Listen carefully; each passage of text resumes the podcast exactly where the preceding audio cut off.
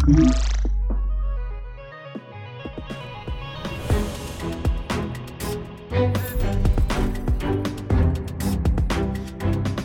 dobry, witamy w 174 odcinku Cyber Cyber Ukraina ACK. Piotr Kępski. Witajcie. Mirosław Maj, cześć. Zaczynamy dzisiaj następujące newsy.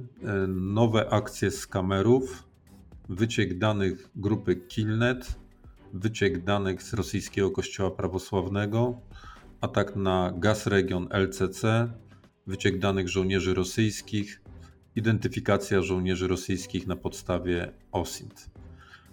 Zanim jednak przejdziemy do e, newsów, o których przed chwilą wspomniałem, chcieliśmy e, powiedzieć, że od dnia jutrzejszego troszeczkę zmieniamy formułę naszych e, podcastów. Co najważniejsze, to zostajemy przy codziennej formule tych podcastów, natomiast nie chcemy ich ograniczać tylko i wyłącznie do informacji powiązanych z wojną na Ukrainie. Analiza cyberkonfliktu nadal będzie się odbywała, ale będzie treścią szerszej formuły, w której będziemy informowali również o innych ważnych e, informacjach właśnie w trybie takich, takiego raportu e, codziennego. E, doszliśmy do wniosku, że nie chcemy jakby na siłę tutaj przekonywać do tego, że codziennie mamy tak ważne informacje na temat cyberkonfliktu związanego z wojną na Ukrainie i chcielibyśmy w ten sposób też nie pomijać tych informacji, które są szczególnie ważne, a tego konfliktu y, nie dotyczą. Natomiast y, ci, którzy y, lubili naszą serię podcastów bardziej analitycznych, związanych z zagadnieniami procesowymi czy zagadnieniami technicznymi, dla Was również mamy dobrą wiadomość. Będziemy w trybie tygodniowym również tego typu podcasty nagrywać i one będą się ukazywały w piątek. Natomiast, tak jak zapowiedziałem tutaj na początku tej informacji, codziennie raport codzienny Cyber Cyber e, ze wszelkich najważniejszych informacji związanych z cyberbezpieczeństwem.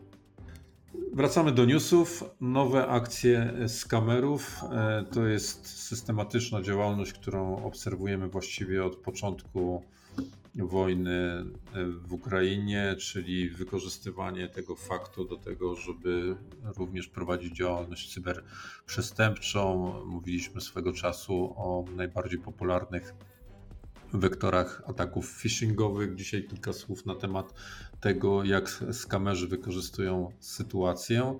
Nie będziemy się tutaj koncentrowali może na atrybucji tych, którzy to robią, prób atrybucji, a raczej na metodach, żeby również uczulić e, Was na to, na te największe niebezpieczeństwa z tym związane.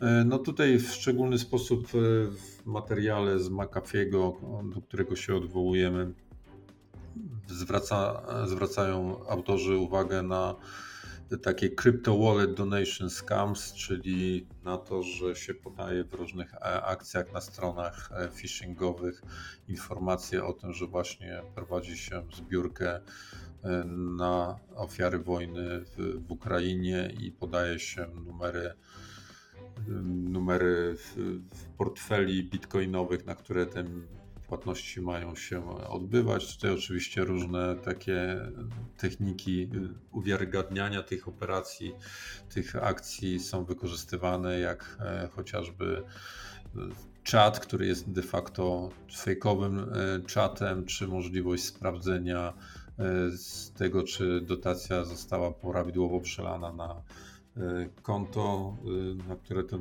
dotacje schodzą, to też jest oczywiście e, fejkowa opcja i fejkowa funkcjonalność, więc zbadanie tego wykazało. No, więc te płatności związane z portfelami bitcoinowymi wydają się dosyć dosyć Y, popularne w tej chwili. Oczywiście nadal mamy cały czas y, informacje y, z próby wyłudzenia pieniędzy związane bezpośrednio z mailami phishingowymi, czyli mamy tutaj do czynienia z przesyłaniem maili, w których podawane są adresy bitcoinowe i również w nawiązaniu do pewnych prawdziwych, opera, prawdziwych zbiórek pieniędzy które są prowadzone przez uprawnione do tego organizacje, e, więc jeżeli nawet widzicie, identyfikację wizualną czy treściową związaną z takimi prawdziwymi do, dotacjami. Wydaje Wam się, że właśnie wpłacacie na to, to zweryfikujcie, czy na pewno tak jest, cho, chociażby poprzez weryfikację e, kont. To tutaj mówimy o kontach bitcoinowych, ale oczywiście to może dotyczyć też normalnych kont E, bankowych. E, no i mamy jeszcze więcej tego typu informacji. Nie będziemy teraz wchodzili w szczegóły. Umieścimy w komentarzu do, tego podcastu link, gdzie będziecie mogli konkretne, no poniekąd IOC związane z tymi kamami sobie z nimi się zapoznać i w szczególny sposób też wykorzystać dla swojej wiedzy, czy jeżeli macie takie zadania alertowania innych, to zachęcamy do tego, żeby te informacje do tego również wykorzystać. Dokładnie tak. Mm, e, jeśli chodzi o sytuacje, z, e, które miały miejsce w minionym weekendzie, to tutaj grupa Killnet, e, która swego czasu wystosowała przesłanie zarówno do Polski, jak i do państw wspierających Ukrainę. Wygląda na to, że została skompromitowana.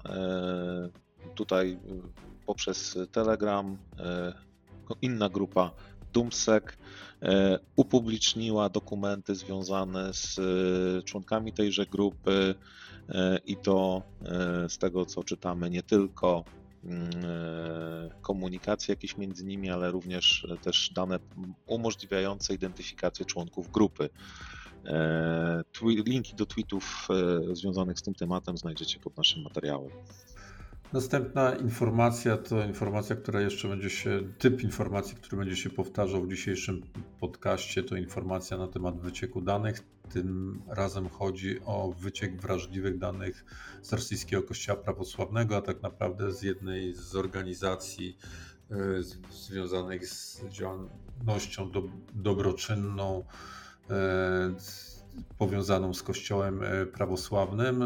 Tutaj informacja mówi o tym, że wyciekło ponad 57 tysięcy takich maili. No i co ciekawe, temu towarzyszy taka dodatkowa informacja o tym, że te maile zawierają na tyle wrażliwe treści, że w tej chwili są przekazywane e, tylko badaczom i e, uprawnionym podmiotom do tego, żeby analizować te, te maile. Nie wiemy dokładnie, co tam one zawierają, jakiego typu wrażliwa informacja. To jest, to jest seria e, różnego rodzaju wycieków, które ostatnio miały miejsce. Dla przypomnienia możemy tutaj wspomnieć o wyciekach z, z instytucji, z organizacji, z firm powiązanych z rosyjskimi oligarchami, czyli Marathon Group czy Tozis, gdzie wykradano zarówno bazy danych, jak w tym pierwszym przypadku, czy maili, ponad 140 tysięcy maili z Tozis w tym drugim e, przypadku. No i to jest taka systematyczna akcja, która w nurt haktywizmu możemy wprowadzić. E, oczywiście trudno powiedzieć, na ile te akcje mają rzeczywisty, powodują rzeczywiste problemy z, związane z działalnością tych organizacji. Dokładnie. No, w miniony weekend dużo, dość dużo tych wycieków miało miejsce, bo oprócz tego, o którym wspomniałeś, był również wyciek maili z, z, MOS Expertiza i z e, jakiejś organizacji prawnej Capital Legal Services, związanej również z E, tutaj rosyjskim e, rządem, więc no, sporo tego było. A ja jakby płynnie przechodząc do kolejnego tematu, tym razem mamy do czynienia z atakiem e, takiej grupy mm, o nazwie Network Battalion 65 i tutaj grupa mm, ta zaatakowała rosyjski gaz region przy użyciu, i to jest jakby to nadaje smaczku całemu tego atakowi, przy użyciu ransomware'a Conti, którego kod źródłowy wyciekł e, w ramach działań właśnie tej jakby grupa e, odpowiedzialna za ransomware Conti była również e, powiązana, a przynajmniej takie afiliacje były odnajdywane w przeszłości e, z Rosją, tutaj w ramach e, ataku na tę grupę, o czym mówiliśmy w naszych poprzednich podcastach. Kod źródłowy tego ransomware'a wraz z, z kodem źródłowym dekryptora zostały upublicznione i tutaj Network Battalion wykorzystał, można powiedzieć, malware produkcji grupy powiązanej z Rosją do tego, aby zaatakować rosyjski cel.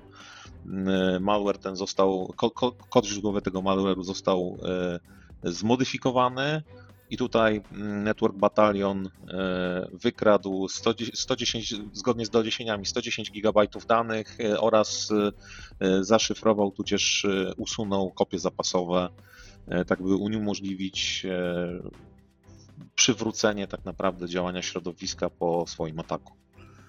Kolejna informacja to kolejny wyciek, tym razem informacja o wycieku danych 120 tysięcy rosyjskich żołnierzy, którzy e, najechali na e, Ukrainę. E, I no to jest informacja, o której pewnie za chwilę w pewien sposób z powiązanym newsem będzie opowiadał Piotr.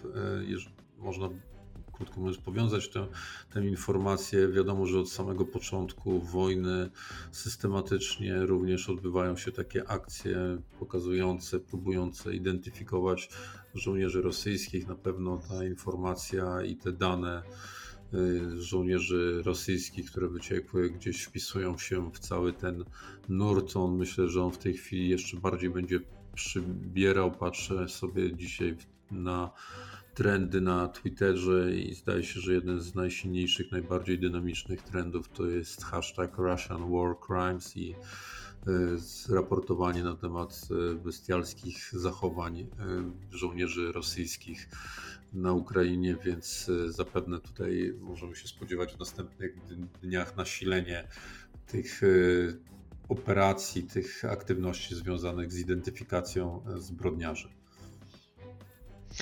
Dokładnie tak. Jest to, o czym mówiłeś, jest jak najbardziej powiązane z e, naszym ostatnim newsem na dziś.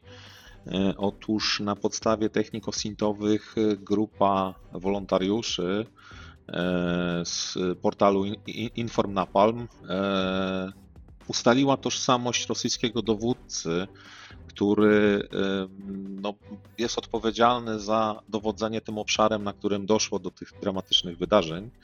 E, o których teraz wszyscy e, mówią i, i, i, wszyscy są w szoku. Mowa tutaj o masakrze cywilów w Hosomelu, Buczy. E, tutaj jakby ta identyfikacja została przeprowadzona na podstawie zdjęć o, powszechnie dostępnych, które sam ten dowódca udostępniał na portalach społecznościowych. Mm, prawdopodobnie również na podstawie innych technik OSINT-u. E, nie tylko zdjęć, również na podstawie jakichś wiadomości, które gdzieś tam były publikowane, na podstawie nagrań i porównania ich z już wcześniej istniejącymi w sieci. E, miało to miejsce. Rozpoznano także jego żonę, która obecnie pracuje jako reporterka. E, wolontariusze dotarli do prywatnych zdjęć tego dowódcy. E, który w sieci wcześniej chętnie dzielił się szczegółami swojego życia rodzinnego, tak jak no, prawie wszyscy w tej chwili użytkownicy sieci internet. No, publikujemy jakieś zdjęcia codziennie dotyczące naszego życia, e, nagrywamy jakieś krótkie vlogi, krótkie wiadomości, wideo, dzielimy się swoją prywatnością i te informacje mogą służyć do identyfikacji. Grupa ta teraz y, pracuje y, nad y, identyfikacją szeregowych żołnierzy, którzy byli zaangażowani w działania w tych rejonach Ukrainy, ale podejrzewam, że to nie tylko w tych rejonach, ale ogólnie e, będą podejmowane próby identyfikacji na podstawie danych ogólnych, ogólnie dostępnych, czy to na profilach poszczególnych prywatnych żołnierzy, czy e, na profilach jakichś jednostek e, w zakresie zdjęć pamiątkowych i tak dalej, będą czynione takie działania zmierzające do identyfikacji personaliów konkretnych żołnierzy, którzy służą obecnie i popełniają zbrodnie na terenie Ukrainy. E, cóż, mogę dodać do tego, że na pewno mm, siły ukraińskie i strona ukraińska ma poważne wsparcie, bo tak jak też kilka podcastów temu wspominaliśmy, otrzymali oni bardzo e, zaawansowane narzędzie właśnie do identyfikacji na podstawie wizerunku.